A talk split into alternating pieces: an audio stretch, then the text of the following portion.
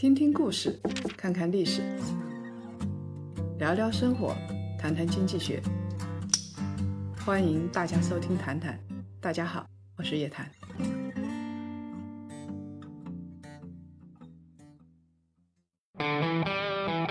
更多财经资讯，更多精彩热评，尽在《夜谈财经》。添加小 S 微信 ytcj 零零零九，夜谈财经首字母 ytcj 零零零九，备注喜马即可加入弹枪大家庭，快来加入我们吧！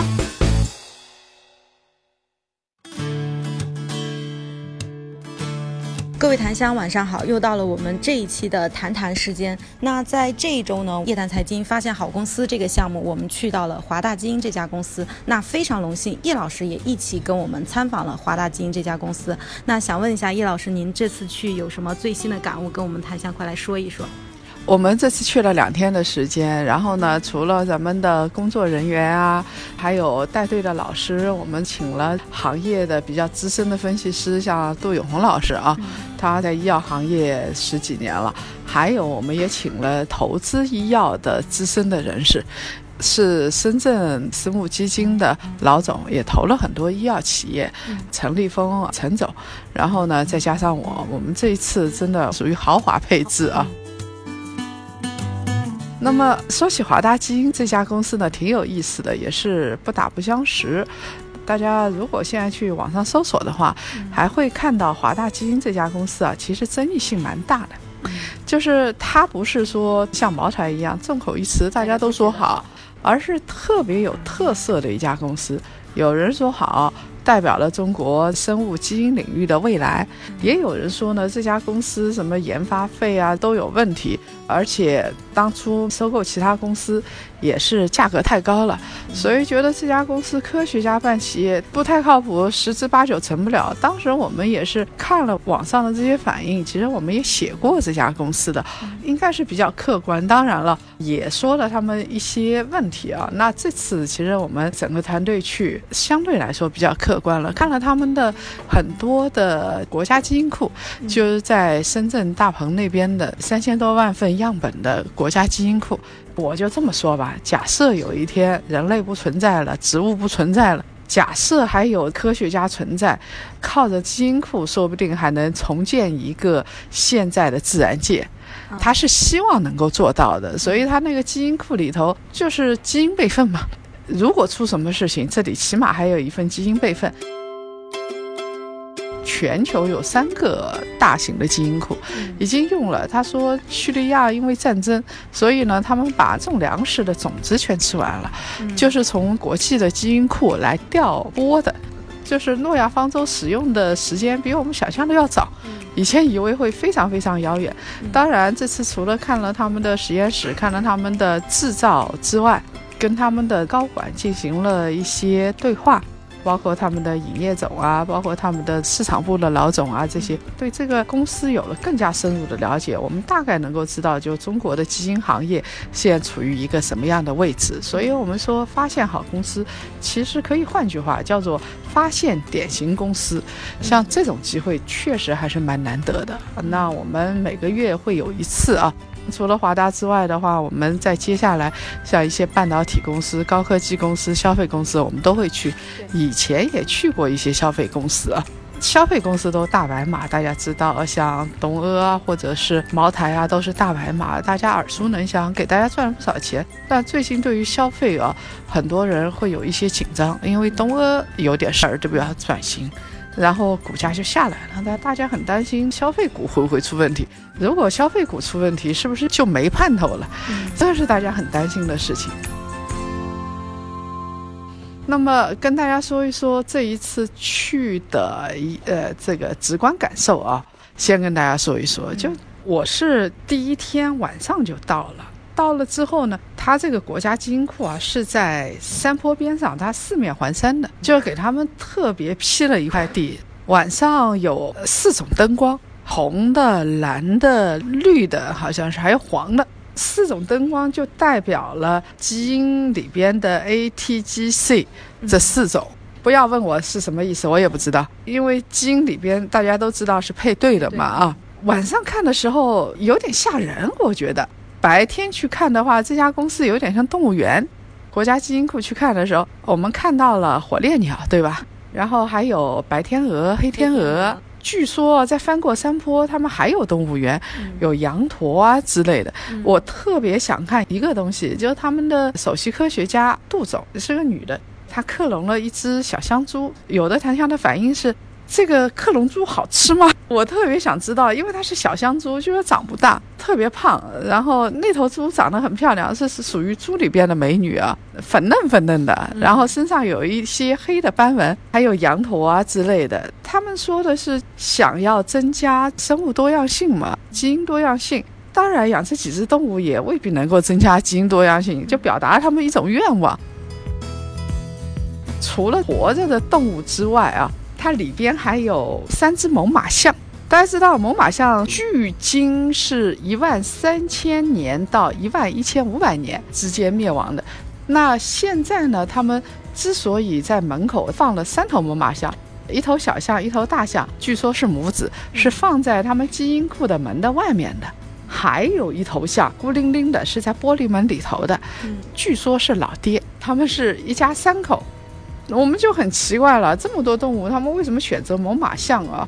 做的这个猛犸象已经挺大了，有两层楼高，对不对？对，特别大啊！但是据说比真实的猛犸象还是要小，因为如果是一比一还原的话，它就放不下了。他们之所以放猛犸象的话，是因为猛犸象跟恐龙不一样，恐龙是彻底没戏，就我们再也看不到恐龙长啥样了。猛犸象呢是有活体细胞的，据说。还有人吃了猛犸象肉。猛犸象在西伯利亚的冻土层里边啊，据说是留存的蛮多的。那现在呢，就活体细胞就冰冻起来了。你如果是放液氮的话，你起码一次冰冻就可以放二十年嘛。所以二十年里头，我们看看猛犸象能不能复原。它复原的话，也只能用克隆的方法，它大概是不能用生殖的方法。那么这个是他们放猛犸象的东西。我还有个事情印象挺深的，就是以前我们觉得挺牛的技术，十几年发展之后啊，大概二十年发展之后，这个技术已经不成其为技术了，就不成其为高端技术了。最典型的是克隆技术。我们以前说，哇，克隆一头羊，克隆一头牛。大家想象一下，这个世界上九十年代克隆出第一头山羊，叫多利羊的时候，那个是盛况空前，所有的新闻媒体都在报道，说你看从体细胞你就克隆出一只完整的山羊出来了。这个是多牛的事情啊！现在他们用手操作，就真的不用靠科技，显微镜下用手操作就能够克隆出一头小香猪。据说是特简单的事情，他们这些科学家一高兴或者一不高兴就克隆一头动物玩玩，这是我印象很深的。我们刚才说了很多的基因方面的东西啊，那我们在参观的时候，其实他们也给我们放了片子，就是说现在是有人造子宫的，不是用在人身上啊，这个因为伦理问题不能用，但我估计啊，想用也能用了，就是以后女人不用生孩子了。他现在是怎么样？现在基本上大家知道，如果生不了孩子，受精卵移植到一个女性的身体里边去，催生她的激素，然后呢，代孕妈妈，对不对？生出来之后，这个孩子血缘上仍然是你的。现在用这种方式比较多，但是我们看到他用的是人造子宫，现在主要是用在羊身上，其实就一塑料袋，有一个系带给它提供营养物质。一个扁扁的，就像真空一样的塑料袋，它模仿羊的子宫，里边呢有一头小羊，然后这个小羊还会做梦，还会跳。到了月份呢，就把这个羊给取出来了。那你想，如果说女人以后可以不生产了，你想要孩子，然后取一卵子或者克隆一下，以前我们经常说你克隆一个东西出来会多病多灾，但现在呢，这个问题好像也解决了。然后他再来一个体外的人造子宫，我就觉得这个女人职场的潜力可以大大的发挥。那我们刚才说的是这个基因啊，它的技术啊这些东西。那我们回过头来再说说华大基因这家公司啊，它的优势在什么地方啊？劣势在什么地方？华大基因我们之所以引起这么大的关注，华大基因当时啊，它是被称为制造工厂。有人说华大基因是一个测序车间。在刚成立的时候，上世纪九十年代的时候，中国人其实还是要啥没啥的。这什么意思呢？就是华大当时从人类基因组介入开始，然后呢，他就买了十四台测序仪。当时测序仪十四台呀，我的妈呀，太有钱了。那他们买来之后的话，就开始拼命的测序。他们董事长也把自己叫做生物大数据公司。他呢，一买就买最高性能的机器，一买买十四台，过了几年又买了一百二十八台。嗯，他是车间式、工厂式的测的。他那个时候到深圳去，华大基因到深圳去啊，人家就说，他说我能够发《Nature Science》这些最高端的科学杂志的论文啊。那说为什么？其实我们后来看一看。只要他是这个车间，他就可以发高端的论文。这也是有些人诟病华大基因不是高科技公司的原因。说你有什么牛的呀？你不就买一些测序仪吗？然后你就去测了，对不对？人类基因组你参与了，水稻基因组你参与了，中国人又多，你各个地方都参与一下，样本数量特别多，然后传吧传吧，你就论文就发出来。啊，很多人是这么说的。那问题是你敢咬着牙去买这些测序的测序仪，然后呢，你还敢大规模的去测序，这个东西啊，确实也不是一般人能做的。我们话得分两头来说，对吧？但是华大基因测序到了二零一二年、一三年的时候就遇到问题了。在二零一零年的时候买了一百二十台测序仪嘛，啊，高端的测序仪。现在测序仪的企业，全球最大的是一家美国企业，这家企业叫做 Illumina，就这家企业是垄断的，所有人都问他买。然后呢，他除了卖给你测序仪一台就要几十万美金之外，他还卖其他东西的。你你比如说，测序仪买了之后，你要服务吧。然后你要耗材吧，你要试纸吧，特贵。所以中国科学家从这个角度来说就是打工仔。二零一零年他买了一百二十八台之后，华大发现出事儿了。最大的事情就是他买了之后，他发现人家不卖给他了，然后给他的仪器耗材就是比卖给别人的贵。这个到底怎么办呢？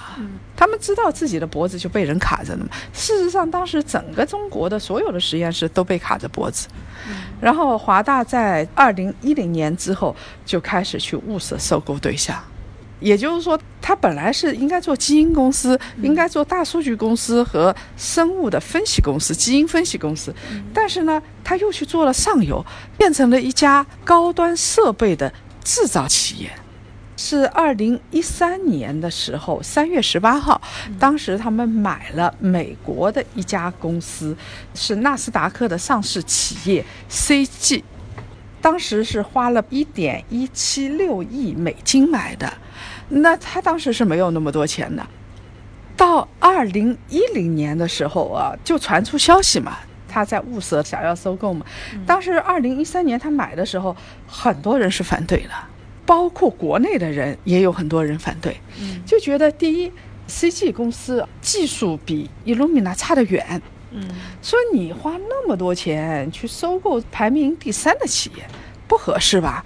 你是不是在浪费钱啊？你是不是在转移资产啊？你的钱从哪儿来啊？后来我们当然知道，这一次的收购其实有政府的支持的，国开行也在里头。现在回过头来。我们再来看他的这次收购，其实还是蛮有远见的。他现在啊，虽然说这家公司它的技术是比不上排名第一的这家公司，但是呢，他有了这个技术之后，你想中国人学习多快呀？而且我有了专利了，这个专利已经在现在想要买，我估计啊，以二零一八年中国跟美国这么打，现在再想要买他们的东西，根本就不可能买到了。所以他当时其实是买了一块敲门砖，他从此就进入了测序仪的这个行业。那中国人学得快，我们都现在都知道华大基因，其实华大系里边有一个非常重要的企业叫华大制造，同样的价位里边提供的性能是好的。这就像中国的智能手机一样的，反正我就性价比高，跟小米的智能手机很像。我先打国内，再打第三世界，再打全球嘛。嗯，走的路径都是差不多的，所以他们现在国内的话，大概是三分之一不到是他们的市场。他们除了做测序仪之外，当然也跟 Illumina 一样，整个的产业链都做了。除了测序仪，什么试纸啊、耗材啊，全都跟上了。所以它逐渐的打开了一个缺口。它打开这个缺口之后，第一个是完成了一个任务，倒还不是占领市场，就是从此之后，Illumina 的价格就上不去了。我们看它的股价其实不是太好这几年。嗯，这就是因为有了这家企业。来竞争，来压制，所以有时候它真的倒不是为了一下子就占领市场，有时候就是为了两个事情，第一个是专利。技术先拿到手，第二个呢，就是可以参与全球的定价权，这个很重要。如果中国没这样的企业的话，全球定价权会很高。那有人会问说，是不是这样子？华大基因未来前景很好？那我想要说的是，我刚才已经跟大家说了，事实上，华大基因是一个在接下来会有华大制造的，华大制造跟华大基因之间它是一个关联的关系，它有很多产品是卖给华大基因的。那这中间。的话有利益分配啊，有这个，你也可以说是关联交易。这第一步是这样子的，然后呢，这个交易大家利润分成啊，这样子。你想想看啊，他买了 CG 之后的话，他后来投入的成本还是特别高，整个研发试验，然后做这些东西，那花的我估计几十亿根本打不住。所以你要说到收获的季节还没到，而且它是分成两块体系的，就是基因这一块体系跟它的测序仪的制造的这一块体系，应该不是同一块体系。说到了华大的这个收购啊，我还想并购的特别多，叶老师给我们也讲一讲。据说像这个维尔股份呐，一些这种公司都开始做收购这个事儿了。我再来给大家说一说，呃，就是我们去年是去参观过维尔股份的，那么我们这一次再过几天啊，我们有司董会再去请维尔股份过来跟我们来讲一讲。维尔股份有一个非常重要的事件，就是今年的时候，他收购了北京豪威。他花了多少钱呢？就是光是收购北京豪威百分之八十五点五三。这一笔股权，他就花了一百三十亿左右人民币。你想想看，这个价格有多高？威尔以前是做半导体，但是它的核心技术是没有的。我们说的难听一点，可以把它叫为，它是一家贸易企业，绝大部分利润是靠贸易来的，把国外的东西买进来，然后中间赚个差价啊。它就是属于赚差价的 中间商，你可以叫倒爷。但是呢，它现在一百三十亿。把这个北京豪威买下来，那北京豪威我们知道啊，它是做图像传感器的那些芯片的设计啊、生产啊、销售啊，做这一块的 CMOS 啊，大家感兴趣可以去查一查。那么其实北京豪威这个控股权，其实他第一次想买北京豪威是不卖给他的，这一次买才成功，也花了很多钱。他买这个北京豪威之后，整个市场的反应是非常良性的，嗯，它的股价在上升，这就说明市场现在在高科技的行业也认可一点，就是你有了原来的贸易营销渠道，然后现在再加上你把高科技的这一块短板来补足，哪怕你成本高一点，市场也是认的。最近主要是一些芯片企业、半导体企业在并购。那么跟大家再说一家哦，也是这个高溢价并购的，叫安氏半导体。嗯，叫做文泰科技这家企业，它做半导体的，它收购了安氏半导体。安氏半导体是全球其实出货量最大的一家了。其实我们以前就有布局，就是也是同样的一条路，通过国内的产业基金来布局，然后把它的大部分的股权买过来，现在再转到一家上市公司上市公司里头去。这个上市公司原来做相关的东西，然后我再把高科技再嫁接过去，它的资金当然也有很多资管的计划，或者有很多这个资本市场的一些运作啊、配资啊这些东西，这都是有的，它也是很贵。那你现在说？这个几十亿、一百多亿，你缺的时候，你这个现金就不是钱，市场上融一笔资就有了。你现在你发现这些半导体这些东西都是高溢价在收购，所以他为什么要这么做呢？也就是跟京东方一样的，我一定要把这个专利权给拿下来。就像华为，华为你说如果当时没有跟安卓签订这个协议。那它二零一六年之前的那个框架就没了，它现在整个系统是没有的，所以它当时无论如何要出点钱。你现在回过头来看，有些东西你当时觉得价格太高了，出价出的贵了，但是好的资产你稍微贵一点也是值得的。我们现在这个文泰科技，然后是我们现在的这个维尔半导体，然后包括华大基因。其实走的都是这条路子。你现在回过头来想，一亿多美金还算贵吗？其实是不贵的。从后面的整个的链条来看，对，但是它拓展出来了，它这个七寸给卡住的，这个七寸给松掉了，这个是非常重要的事情。我没有说这家企业好还是坏。以前跟这个尹总他们在一起的时候，老给我科普，这一次又给我科普了。呃，我们的那个问了一个问题啊，他说是。华大对于伦理问题是如何看待的？之前出现过说 华大基因泄露孕妇的这个基因呐，然后在社会上引起不好的这样的影响。嗯，它是这样子的，这是它非常重要的一块盈利来源。到现在来说的话，像河北啊这些地方，它整个省都在合作，就是孕妇的基因检测，就是要减少生育缺陷嘛。你万一生一个什么？唐氏综合症啊，他们叫糖宝宝啊，这个啊倒是跟各位爸爸妈妈说一下啊，我这次去那个我还买了一些他们的咀嚼片，因为这个尹总他对于肠胃的菌群啊，嗯，可以有呃，对他认为细菌是非常重要，他甚至认为是最重要的。他说他们现在有一个新的科研项目，说是有成果了。他说，通过补充有益菌的方式治疗自闭症的小宝宝，嗯，还是蛮有成效的，嗯，调节肠道菌群好像也有这样的作用。那华大在伦理问题，它其实一方面就是他当时因为他要发论文嘛，嗯，他会有这些数据方面的东西的。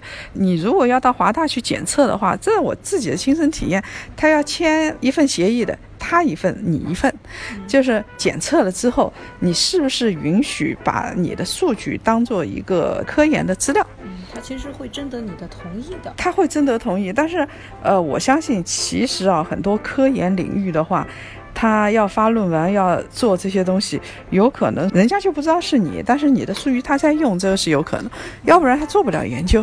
嗯，这个也是实打实的事情。像以前大家还记得深圳出的那个事情，就是基因编辑，哦，改写基因，这个科学家现在好像已经不出来，因为他突破了全球的伦理底线。就像这样的伦理的底线，说实话，科学家是不太敢突破的。如果是突破的话，前面那个就是案例，有可能就给封杀掉了。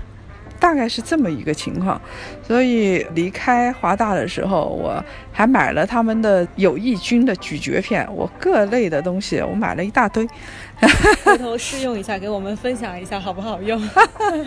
我就在这么想，就他们自己做出来了，然后就在他们的店里边销售啊。如果我在想史玉柱拿到这个咀嚼片，估计就卖出花来了。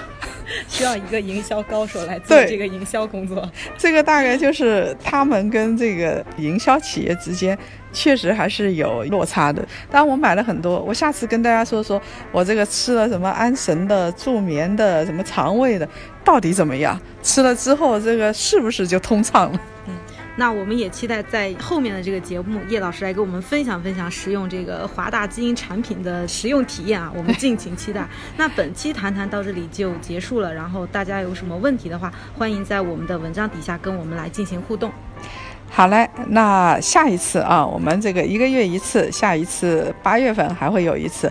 如果大家是愿意的话，可以跟着我们一起走，真的看看这些上市公司，读万卷书也要行万里路，而且还要访万家公司。嗯，是的。那八月份我们的发现好公司呢，我们会继续的去出发。想报名的这个檀香，抓紧联系我们的小叶子哦。